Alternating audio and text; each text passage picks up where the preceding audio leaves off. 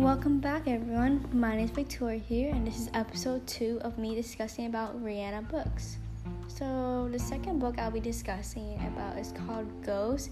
It is a book I recently just read, and it is super amazing. It's about a girl who she went to, who just moved to a new town, and there's this thing that called ghosts there, and she doesn't really believe it, but her sister do. She has disability, so she meets a new her new neighbor, and they find out more about ghosts. And by the end, it's really interesting, and how um, the girl's story, how she moved, and all about the ghost town. Really interesting. Who anyone who likes nonfiction and graphic novels.